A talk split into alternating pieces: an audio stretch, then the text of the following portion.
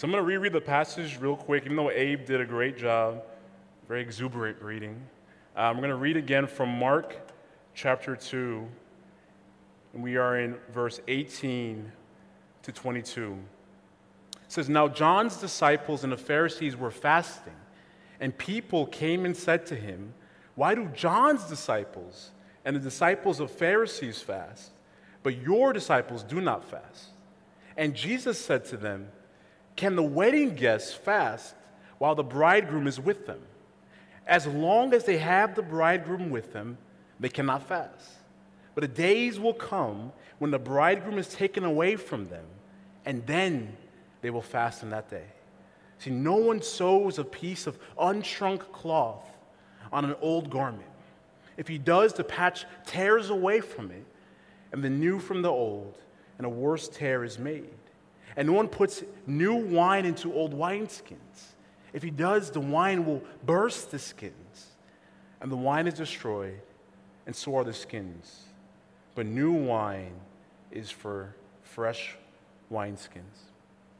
So I don't know about you guys, but I'm an old man now, and so I don't always know about the hip, trendy things that's happening. I have to like learn from some of you younger, you know, millennials. And so I've been hearing a lot recently about like this seltzer water stuff uh, like Truly, White Claw, Black Claw, like all these different types of drinks. And I was hearing about it, and I was like ignoring it for a long time. But you guys kept like hyping it up, you know? And so finally, I actually went to uh, Father Abraham's house, and I saw that he too, the pastor of our church, had this White Claw in his fridge. So I was like, I guess I have to finally try it and see what it's about. So I was hanging out with some of you church people, and you guys offered me, uh, I think it was Truly. And so I took it and I drank it to see what the hype was about. And after about two, three sips, I was like, well, don't think I'm feeling this. And they were like, you know, maybe try a different flavor. Are you sure you don't want another one? I was like, not today, Satan. Um, because for me, oh, you like that one? That's a good one, right? For me, I was like, this is just like fancy LaCroix. You know what I'm saying? And that's what it is. And I don't, I don't care what y'all tell me. It tastes like someone ate a fruit salad and like burped in a can. That's what it tastes like to me. And, and so I was trying to understand why do people like this stuff so much? And I realized because it's new. It's, it's, it's, a new thing, right? It's a new fad, it's a new hype. You know, it's going to die down eventually. But there's something about newness that we like. In fact, I actually read an article this week that scientists have studied the chemistry of our brain, and they found that there's, there's a specific part of our brain that releases dopamine when we see novel images. Like, in other words, we get excited by new things. And so, what I kind of realize in a way is that a central theme of the passage for today is a little bit like this idea. That the people of Israel, who Mark was writing about in this time, the expectation was that they should be filled with excitement and anticipation because there is something brand new, never before seen, that God is doing through this Jesus from Nazareth figure. I mean, we see the word new a lot in the passage, and this is a theme uh, throughout Mark. In this gospel, he makes it clear that if you are going to follow Jesus, you're going to say and do things that you never have before. And you also see things that you never have before. And so, if I could, um, if I could keep it 100, as they say, I think some of us, we, we don't quite get this. Like some of us, we would call ourselves Christian, but I think we treat our faith like downloading a new app on our phone. Like, like we go to it not all the time, but only when we need it, right? And we have all these different, um, what, what I call, all, all, these different versions of ourselves, right? Like, like there's school David and, and, work David and home David. There's friend David and family David. There's black David and Wheaton David. You know what I'm saying? Like there's different versions of David. There's church David now, right? When I'm a Christian. There's pastor David. There's spiritual David. We have all these different versions of ourselves, and we treat our faith like a, another version. It isn't completely change who we are. But Mark is trying to make it clear that if you want to be a disciple of Christ, that you become radically different than before. That your ideology, your belief system, the entire foundation of your identity is changed.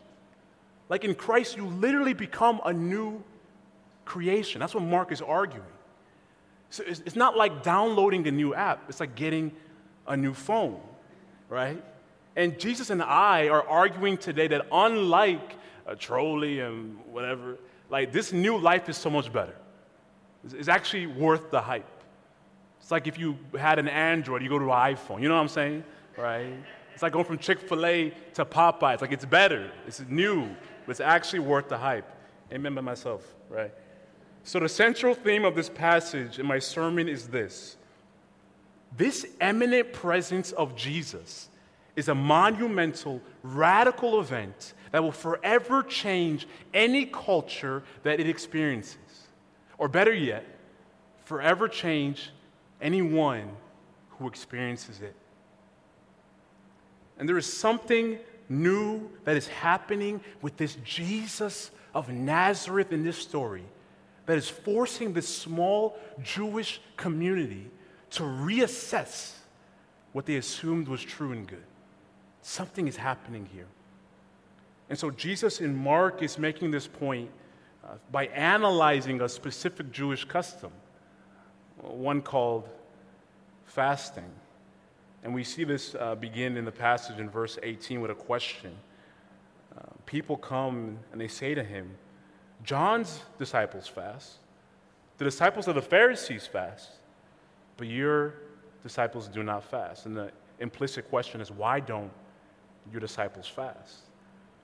And so Jesus is forced to kind of address this question about fasting.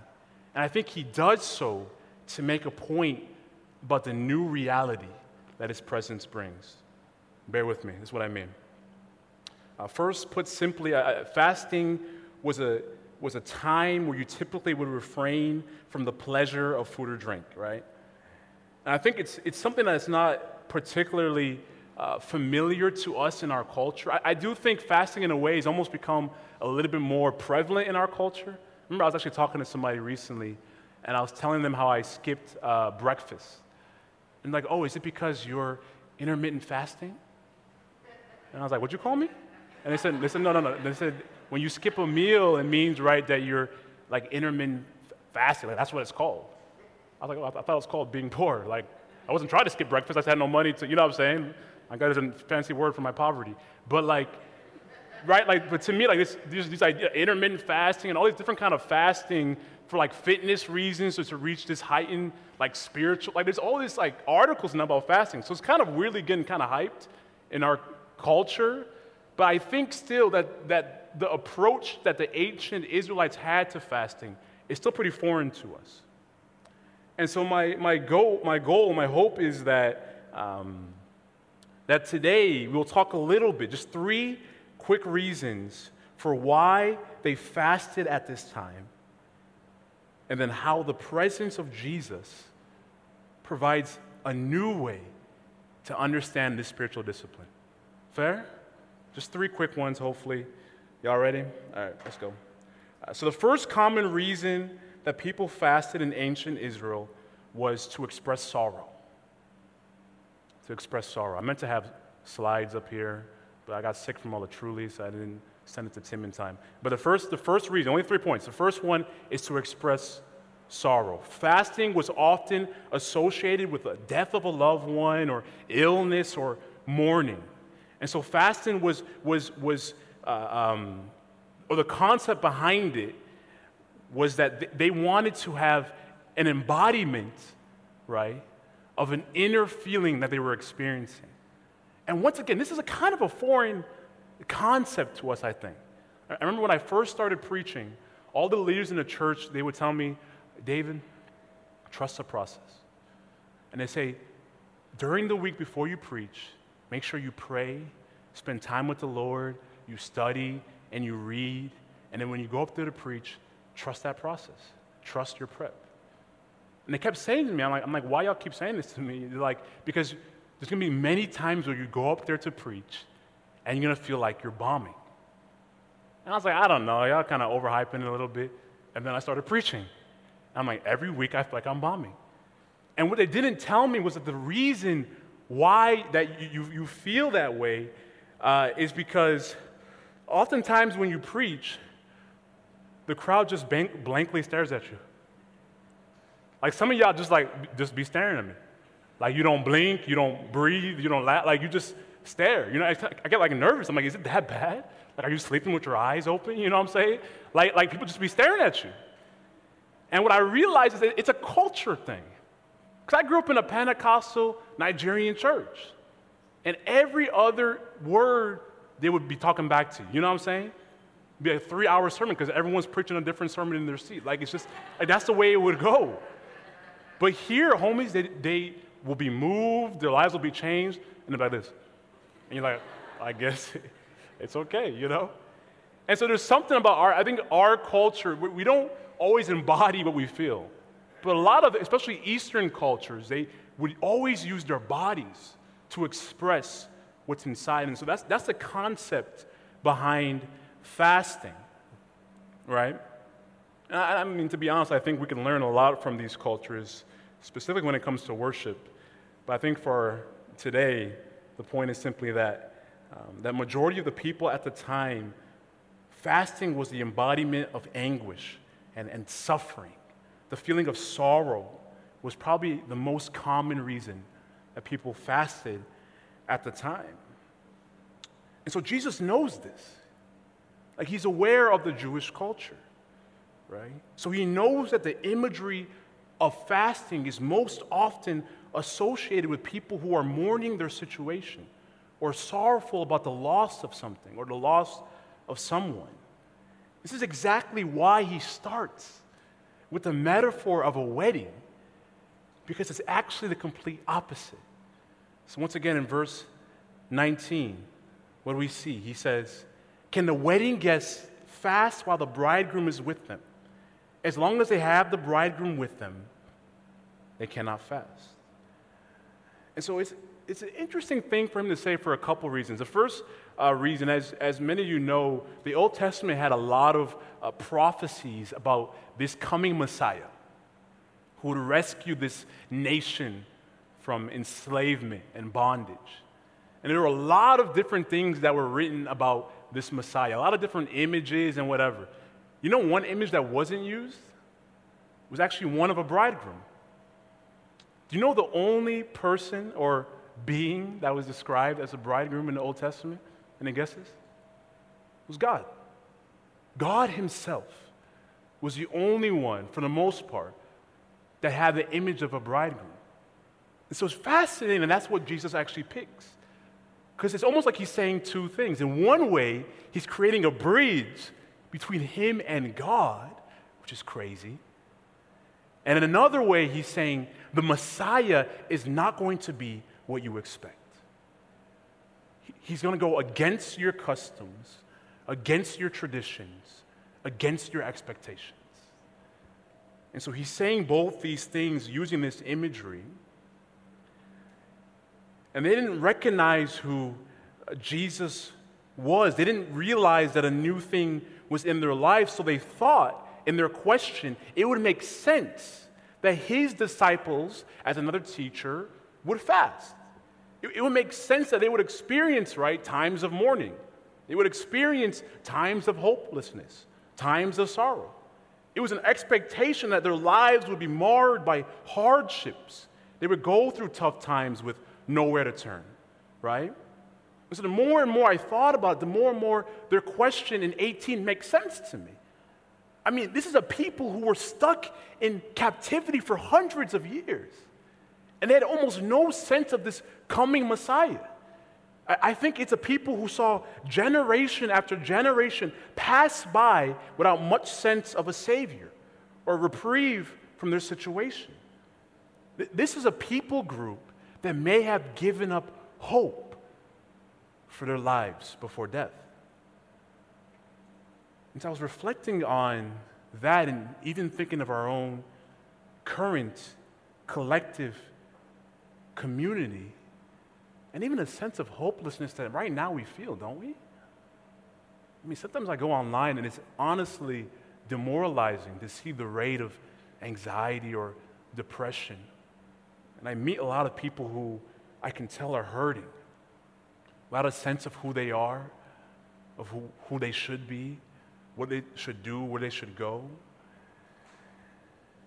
And I see the heartache and I see the sorrow. So I get the question why aren't the disciples of Jesus fasting? Why don't we fast? Why don't we go through this expression of hopelessness? And the reason is because despite all that we go through, we have good news. But Jesus is saying to these people, you don't quite get it yet. You thought you had lost hope, but hope has finally arrived. He is saying, if you are my disciple, you have been invited to the wedding party where sorrow will be replaced by singing and dancing and rejoicing. He's saying, In my presence, joy is now made full. Now that I am here, you can be given a new purpose, a new identity, a new hope that can never be taken away from you. And so in verse 20, he talks quickly about his death. He says, The days will come where the bridegroom is taken away, and they will fast. The bridegroom will be taken away from them. But he's making it clear that their sadness won't last forever. Because right now, even right now, if you decide that you want to follow Jesus, God makes a new promise to you that He will never leave you and that He will never forsake you ever again. This is the new promise that God gives all His disciples. And so, as long as we are at the wedding, as long as we are in the presence of the bride and the groom, how can we be filled with sorrow? How can hopelessness have the final word in our life? And so, the presence of Jesus changes this approach to fasting. And so, what's another reason that they often fasted? Number two, it was to express piety. So, they often fasted at this time to express piety. In other words, they fasted to show off how holy they were, to show off how righteous they were. See, at the time, it paid off to be a very religious person, right? The religious leaders at this time were adorned with uh, adoration and privilege. They're respected more than maybe any other public figure in their community. It's hard for us to know. I, I of a time when I was in uh, to the Philippines this year, and it was the first time, or one of the first times, I felt the weight of being called a pastor, or being a pastor, because I would go and everyone would call me Pastor David, Pastor David, Pastor David and they want to take care of me. They'll be asking, like, what can we do for you? Are you comfortable? Are you okay? And I was so humbled by it. I was, you know, I was like, you know what? I, I just want to serve you guys. I want to learn, you know, a quick back rub here and there. That's it. That's it. I'm easy. You know what I'm saying? But like, like they, they were so accommodating. So honoring in their culture. So I remember the, the, day when it was, came back for us to leave. You know, we'd been there for two weeks. We saw amazing things. We did amazing things. People were crying, and I was literally crying the most out of anybody else. Because I'm like, oh, I'll have to go back to America now. Where, you know what I'm saying? Well, they don't even say amen when I you know, like they just, all they do is buy me a Nintendo Switch. Anyway, so to me, right, I, I, I kind of got a taste of what these religious leaders were experiencing. And they got drunk off of that, off of being adorned, off of being respected, being honored.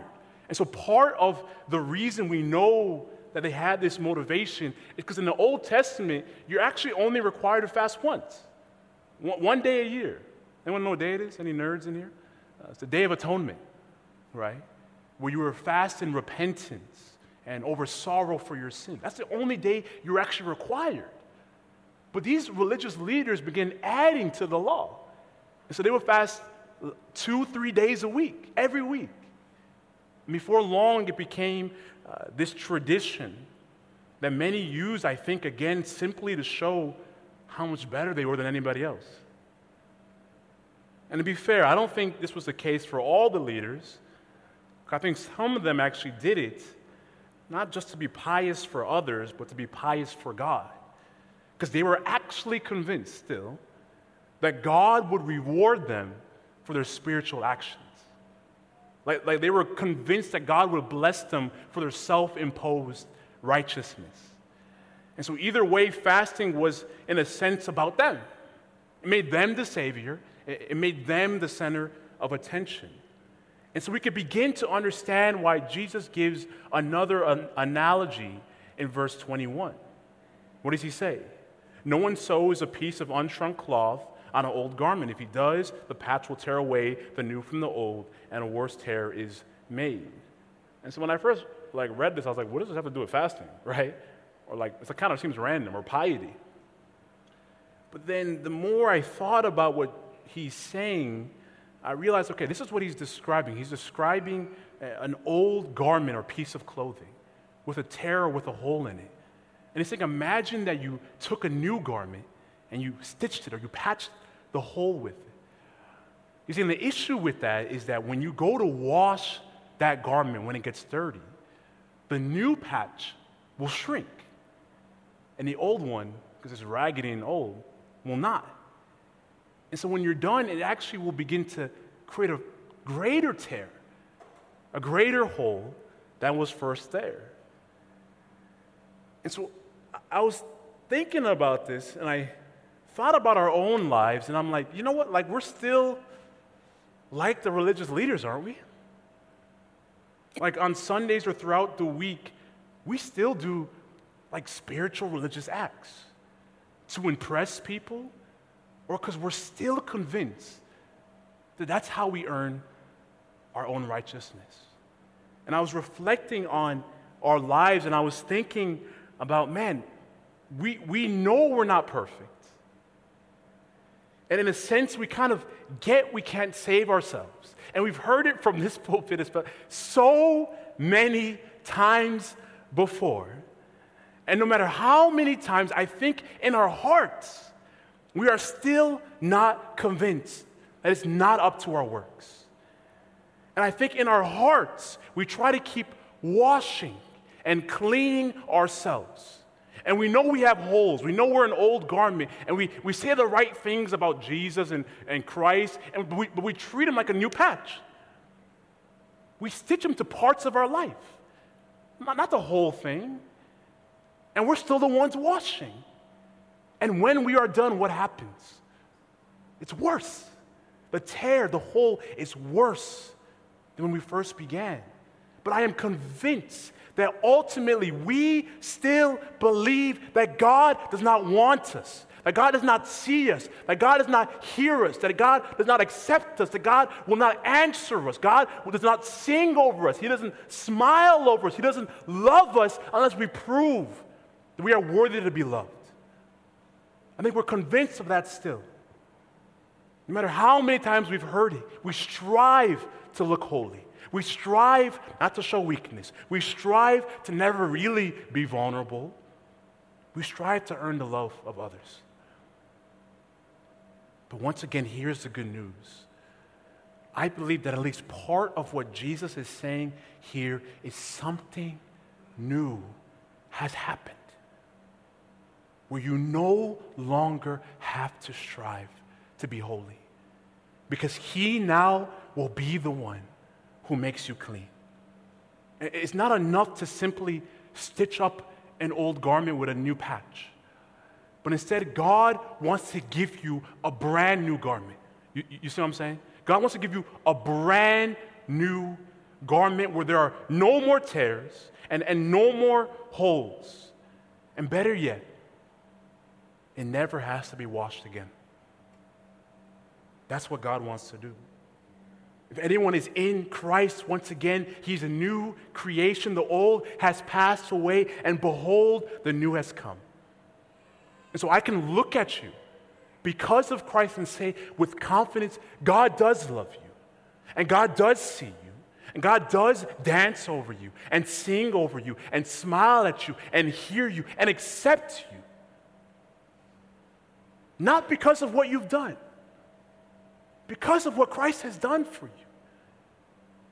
And so you don't have to strive because He's already called you beloved. And that will forever be your name. And so we no longer have to fast to express holiness or piety because this is the gift that the presence of Jesus gives to us that we are loved by God our Father. The last reason that people fasted is because they wanted to express what I call desperation. They wanted to fast because of desperation. Just to recap, I think because of Christ, uh, we don't have to fast because of hopelessness or sorrow.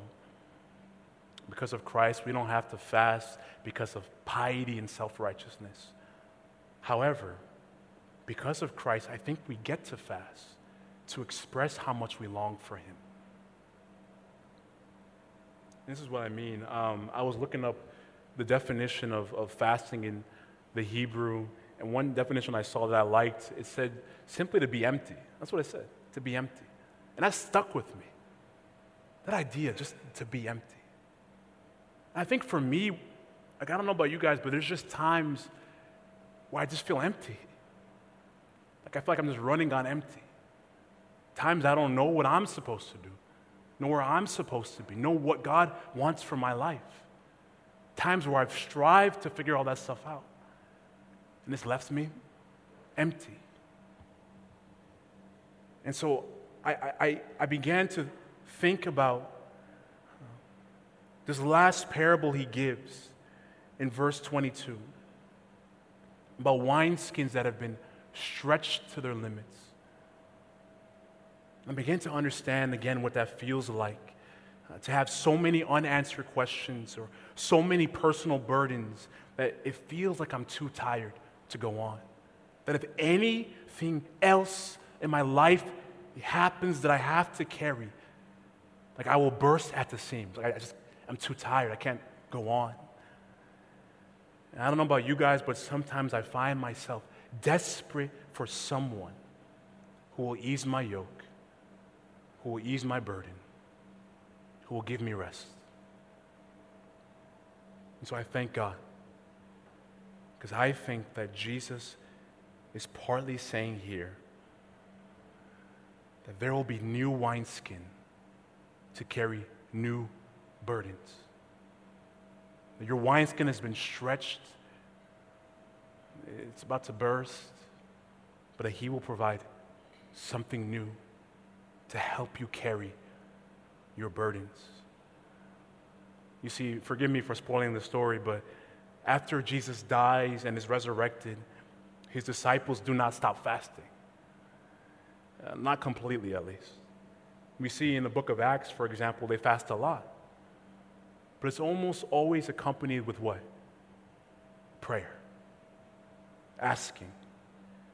Because I think they understood that in our desperation, when we go to God on our knees, we go to Him in the wee hours of the morning, and we go to his door and we knock and we knock and we knock and we knock and we knock and we ask and we ask and we ask because we're at the end of ourselves and we have nowhere else to turn, nothing else to look towards, no other hope. We are on empty.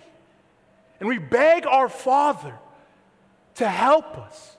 And we seek Him and we ask of Him that He would open the door to us because He knows that we cannot save ourselves, that He is here to save us.